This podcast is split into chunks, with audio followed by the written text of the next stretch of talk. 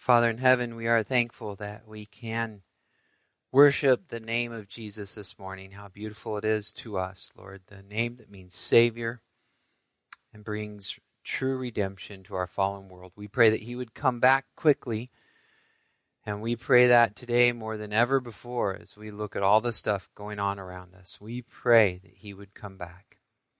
And yet, Lord, we know the reason he doesn't is because he you are providing more time for people to repent. You would have been fully just in judging us long ago, but you continue to delay and give opportunity for repentance.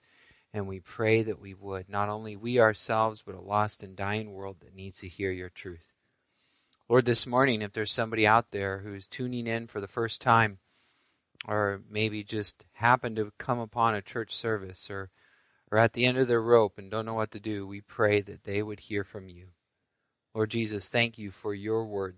Thank you that you are the word, that you are the word made flesh, and your Holy Spirit is powerful to reveal that to us. And we pray that he would this morning. In your beautiful name we pray. Amen. Welcome here. If you're just tuning in, my name is Pastor Jeremy Lobdell. And what we would like to do today, what I'm going to attempt to do with today's sermon or talk, is that we've been going through the book of First Peter, this New Testament letter, for the last several months at our church because it's an important book for not only the church back then, but the church today. And it has a very important message for us. And we've seen that big picture message, and then we've dived into some of the details. And now I want to pull back once again and just remind us of the big idea of what Peter is trying to communicate to the church in Asia Minor, but also to the church in mid Michigan and wherever you're at today. So this is the message of First Peter summarized in one sermon. Normally I would take a passage of scripture and we would read through it and we'd pull out certain points and really look at it. But again, today's is more of a macro level, high level flyover. So I may list some Bible verses, and you can look those up later, but I want you to understand the idea of the big picture of what's happening in the book. And so that's what we're going to go after today. So if you saw the graphics in the sermon series uh, or any of the slides that were circulating before today's service began, you saw that it was entitled Joy Ahead. That the theme of the book of First Peter, in my view, is joy ahead. There's a lot of ways in which this book is interpreted, but in chapter 1, verses 1 and 6 in the New Living Translation, it says this Now we live with great expectation, for there is wonderful, wonderful joy ahead. Now, to be fair and to be clear, many commentators will say that this book's theme is not necessarily joy ahead, but suffering. And you could see how one would get there because there's such a heavy emphasis on suffering and struggle and toil and pain in the book. How do we get through the fiery t- trials? How do we resist the devil? How do we do this thing called daily life? It's all about suffering. Well, not exactly. You see, suffering for its own sake is merely suffering. And the book of First Peter is not just saying, go out and suffer and have fun, it'll feel good. But instead, what the book of First Peter is saying is, yes, realistically, there will be a tremendous amount of suffering in our lives. We will face it on a daily basis and some greater than others. But the point is not just to suffer for suffering's sake, but instead to endure successfully suffering for the sake of the crown. Why? Because there's tremendous, tremendous joy ahead. Now, when I say the word joy, it's very possible that we're sitting there and saying, okay, I think I know what joy is. I mean, to me, it's happiness, I had a good day, something worked out, something didn't, I don't feel joyful. No, that's not what the Bible's talking about. When the Bible says joy, what it means is this everlasting satisfaction and fulfillment. This shalom, this eternal place of peace and happiness where everything is just as it should be. Now, we look at our worlds and we say, well, how can we experience that now? And of course, we're not going to experience perfect peace now, but we do get a very real sense now of what is to come.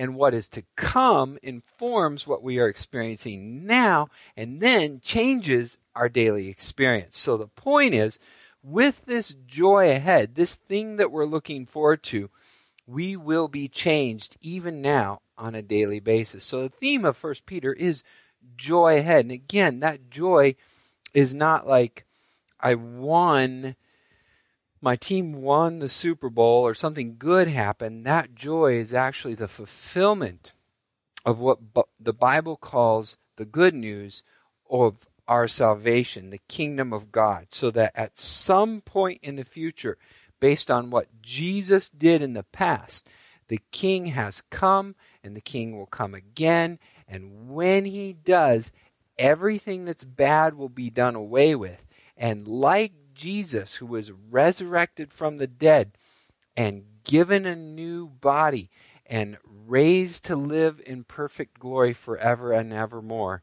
so too shall we be. We will have a new body. We will have a new heavens and a new earth. There will be a new government, and Christ will reign, and all will be well. That is the tremendous joy we're looking forward to. Now, of course, we're not there yet. Right now, we're in the midst of our struggle. And so the first book, the book of First Peter is telling us, okay, realistically, Peter knows that persecution is coming to that church. Peter knows that we will experience struggle and suffering. And so what he's going to do is say to his readers this. He says, look, there is tremendous joy ahead yeah, there are a lot of curves and twists and turns in your journey to get there. Yeah, there are bumps and bruises and storms and speed bumps and potholes all along the way. But at the end of the day, there is tremendous joy ahead. And so, like a pilot, set your sights on what is to come. Set your sights on the joy that is ahead. Therefore, verse 1 says, verse 6 of chapter 1 even though you suffer for a little while, set your hope fully on the grace that will be brought to you at the revelation of Jesus Christ. So, joy is where we're headed. Joy is our destination. Joy is where our mind should go, where our heart should go, what our sights should be set on. That's the message of the book of First Peter. He says, yeah, there's going to be suffering. It's going to be hard. But set your mind, set your hope, set your sights fully on the joy that is ahead of you. Okay, Pastor Jeremy, that's great. You've explained to me the future joy. There's something really, really good out there, and I'm looking forward to that. But what about today? What about right now? What about the suffering? What about the struggles? What about the trials? What about that?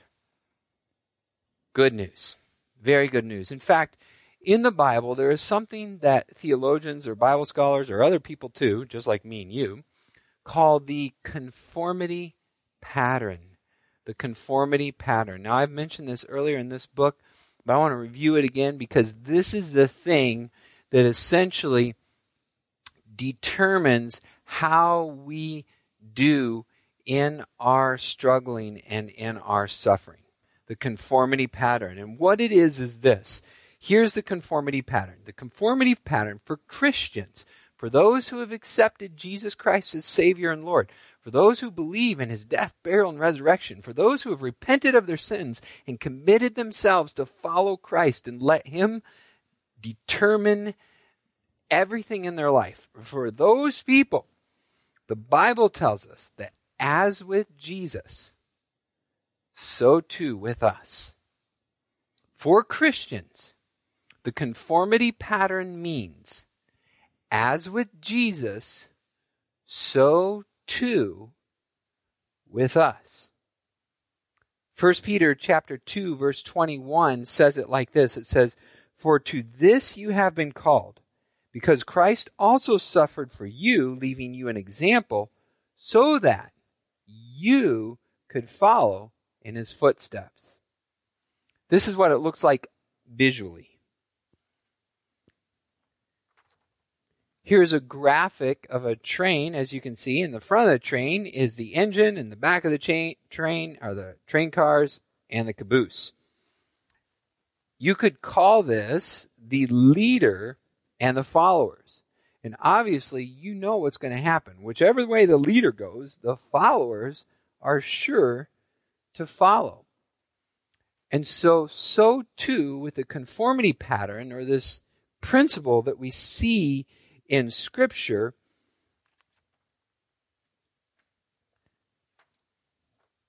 As with Jesus, so too with us for believers, for Christians, for people who are connected to Him, if we are coupled to Him, if we are joined to Christ via the indwelling of the third person of the Trinity, the Holy Spirit, Christ's Spirit indwells us and joins us to Him, and therefore, whatever He goes through, we go through as well. If He goes through a tunnel, we go through the tunnel. If He goes through the rain, we go through the rain. If he goes over the bridge, up the mountain, around the corner, down the hill, wherever he goes, that's where we go as well.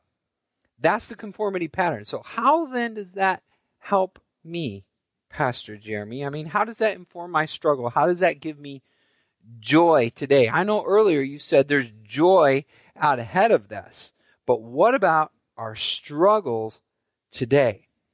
what the conformity pattern does is it pulls us through our struggles by being coupled to Christ. It shows us how those struggles are not random, haphazard events, but intentional moments for the transformation of our souls. Let me remind you what the purpose of struggle or suffering or persecution is as defined by 1 Peter. There are three purposes one of which is that it refines us. The second is that it honors us. And the third is that it assures us. It refines us, it honors us, and it assures us. First of all, one of the positive outcomes of our struggle is refinement. Refinement. Well, what do you mean by that, Pastor Jeremy? Well, think about the coronavirus. No doubt all of us have had different experiences with it. And I don't know whether you're a first responder or an essential worker or what your profession has been deemed or what situation you're in, whether you've lost your job or whether you're waiting to see. I have no idea. God knows, and God is good, and God will take care of you. But what I see in my limited vision is this this pandemic, this thing that we are all experiences experiencing in one way or another is refining us. What it's doing is forcing us to examine ourselves down to our very core. And the way it does it is this essentially, before this thing, all of our lives are wrapped up in various activities, things that we think are really important and we're really passionate about. It may be our family, it may be our job, it may be our career, it may be our hobbies, it may be extracurriculars or whatever. But we think whatever it is we're doing is the most important thing in the entire world. We're all about that. And many of our lives are wrapped around it. And all of a sudden, things come screeching to a halt, and we're compelled to look at those things in a very front and center way and say, are these essential? Is this essential to my life and well being? And what we soon discover so quickly is so many of those things that our lives were wrapped around all of a sudden are shown very clearly to be non essential.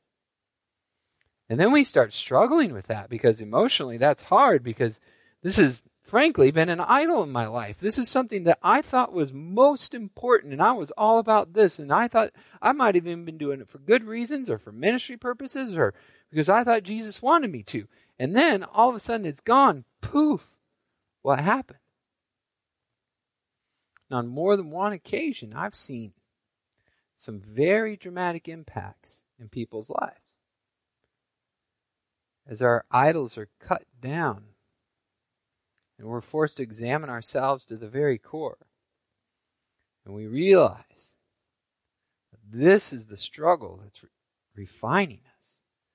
God is calling us to look in the mirror very closely and say, what truly is most important in my life? Struggle refines us. And that's a good thing. None of us would want for our friends or family or even perhaps our worst enemies to suffer under the coronavirus. Yet what we see is that by going through it, indeed, we come out better on the other side. It may be a long time, maybe a difficult process, but the end result is betterment. That's the way God works. God does all things in the end for the good of those who love him, for his glory, his gospel, which turns out to be our good.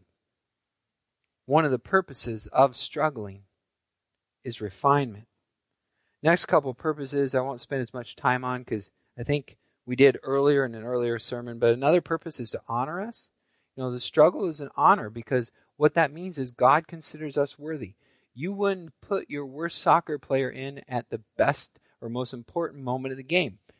If there's a hard thing and God has called you to go through it, that's because He believes you can, and He will help you to do so. So it's an honor. It's an honor to be counted worthy. And finally, it's an assurance, an assurance that, belong, that we belong to Christ. If we were following our leader and we never had any struggle, we'd really have to ask, are we actually following our leader? Because our leader, Jesus, went through a tremendous amount of struggle. But the fact that we go through struggle assures us that indeed we are coupled with him because just like he went through struggle, so too will we. So it has a number of positive effects. First of all, what we're saying in the book of First Peter is look, there's tremendous joy ahead. If you look down the road, what you see is at the end of the day, despite all the twists and turns, ups and downs, speed bumps, potholes, storms, whatever, that there is joy ahead. But to get to that joy, inevitably we have to go through some struggle. And through that struggle, even though no struggle feels good at the time, we can understand from God's Word that it has positive effects, purifying effects, refining effects. It, it honors us and it assures us that we are coupled to Christ. So the first point, thinking about the fact that there's joy ahead, one of the things that it does for us is that it gives us joy today knowing that our struggles will result in something good, that they have a positive net outcome, that they have a positive effect. The second thing that that joy ahead does for us is that it assures us that everything ends well. That the outcome is not up for grabs, but instead we know that Jesus wins, and therefore, because we are coupled to Him, we win too.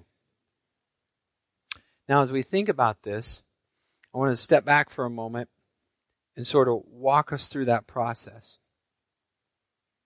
If you're a Christian, you've probably heard Christianese questions like, what would Jesus do? And that's a very good question that we can ask ourselves, and often we do so a little bit too late. And we do something and we look in the mirror and we think, oh man, that is not what Jesus would have done. Now I feel terrible. Here I am under this conformity pattern, called to be more like Christ, but every day I look in the mirror, it feels like I'm not that can be tremendously discouraging. But the encouraging part of it is the conformity pattern tells us not only are our struggles for temporary refinement, but they are an ultimate assurance. They're not just a command, but they are a promise. A promise. Just like Jesus was raised, so too will we be raised. Just like Jesus was given a new body, so too will we be given a new body. Just like Jesus was glorified, so too will we be glorified. And just like Jesus never, ever, ever had to suffer again, so too will his followers, when they are glorified, never suffer again. True, we're not perfect. True, we have a long way to go. True, it can be very discouraging. True, it can feel like three steps forward and two steps back, or maybe even three steps, two steps forward and three steps back. But at the end of the day, the joy ahead, the promises of God assure us that we have this hope as an anchor of the soul, that he who began a good work in us will be faithful to complete it, and neither height, nor depth, nor powers, nor principalities, nor anything else in all of creation will be able to separate us from the love of God in Christ Jesus our Lord. Therefore, we have this hope as an anchor of a soul. We know that in a moment, in a twinkling of an eye, at the last trumpet, the dead will be raised, and we shall be changed. I think I can hear your amens and hallelujahs right now. Set your sights on this, set your hope, set it fully on the joy that is to come, on the grace, on the inheritance, on the salvation, on the imperishable things that God has set before us. And then what happens is, as you go through your daily life, you'll realize that, yeah, struggles are going to come my way. And that's part of the process. Pain is natural and normal, and it's something that God will get us through. So as a result, when they come, 1 Peter chapter 4, verses 12 and 13 say, Beloved, don't be surprised don't be surprised at these fiery trials when it comes upon you to test you as though something strange were happening to you. Instead, instead, rejoice. Rejoice insofar as you share in Christ's sufferings, that you also may rejoice and be glad when his glory is revealed. For as with Jesus, so too with us. Just like Jesus went through suffering, we'll go through suffering. And just like Jesus' suffering ends in triumph, so too will our suffering as well. What began in suffering ends in triumph. Joy ahead means that our struggle is not in vain but instead it will have positive effects even now, and in the end, it ends well. Therefore, let those who struggle or suffer according to God's will entrust their souls to a faithful Creator while doing good. Trust the King. He's worthy of our trust. Hook into that chain Get onto that ride. Buckle up. Hold on. For as it stands in Scripture, behold, God is laying in Zion a stone, a cornerstone, chosen and precious, and whoever believes in him shall not be put to shame. Father in heaven, we thank you and praise you for your good and gracious God, Lord. We know that there is tremendous struggle ahead, but even greater than that, there's joy. And that joy overcomes all our hurt. Lord, and I pray that you'll help us to focus on that, help us to pursue that, help us to remember its refining and purifying, assuring, and honoring effects. So that when those things come our way, we won't be stressed, that we won't be surprised, but that we will suffer well and struggle on trusting in you. In Jesus' name we pray. Amen. Now, don't leave yet. Got another couple things I want to say to you. It's not the sermon itself, but it's just a little update on where our church has been and where our church is going. As a church that is called to follow Jesus Christ, how do we do that today? Indeed, all churches everywhere are called to the joy ahead. All churches everywhere are called to proclaim the glory of God and the gospel of God. But what does that look like for Midland Evangelical Free Church? Your elders and I and the pastors and lay leaders and others have been part of this envisioning process for nearly the last year.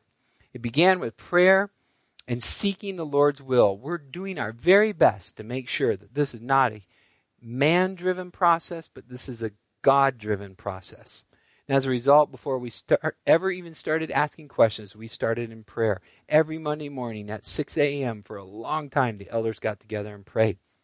Then eventually, what we did is we called in uh, certain focus groups and different lay leaders of different ministries, and we asked for their inputs and we diverged. And then eventually, what we did is we had some facilitators come in and they helped us converge and bring that stuff together. And we got some big categories. We tried to definitize all that information and uh, assimilate it. And then we took some time and sort of stewed on that. And then the elders came back and we introduced it to the pastors and we talked with them and then we went away for a retreat and we came back and we refined it for some more. And as you can see, this process went on for quite some time because we wanted to get it right. We didn't want to rush into it. We didn't want it to be any single person's idea, but instead what we wanted it to be was God's vision for our church for the future. And now I'm pleased to announce that we believe we have that. If you go to our website right now, mefchurch.org, under About, you'll see our mission and vision. And if you were part of the email chain, you've received it as well. And what that email that went out on May 7th did is it gave you our mission and vision. And it was it was on May 7th from the elder board. The subject was new vision and mission statements with biblical support references. And so what we did is we said, okay, here they are. And now for many of the key terms, here's the underlying scripture that we believe is driving that process. And so, in the next two minutes here, what I'd like to do, maybe three, my kids are probably going to start timing that, is read those to you. And if you want to pursue it further, we would welcome you to look up that email that went out on May 7th from the Elder Board. And if you have questions, feel free to address those back to the Elder Board. We'll get back with you as soon as we can. And Continue to pray about this and ask yourself the question how does God want me to live this out, both in my life and then in the life of my local body at the church of Midland Free? And we recognize we're in the middle of Corona right now, and so things are going to be different, but we did not want to just totally put this aside. Instead, we want to continue to pursue God and follow His will. And so, what this is, is it's a contextualized or um, culturally specific, area specific vision and mission of where we believe God wants us to go. The vision is the big picture, the 30,000 foot level, and the mission is more of the shoe level, level. And you'll see the layers as they come down through each sentence. So let me read those to you. You're going to see uh, them written on the bottom of the screen, and you can go ahead and write them down, but they're also on our website want you to take some time to digest it and pray about it and see how you can implement this in your life as a member of the local body of Christ Jesus. Vision. Here's the vision for Midland Evangelical Free Church in mid Michigan in 2020 and beyond. We aspire to be a gospel centered family where everyone we encounter moves closer to Jesus every day.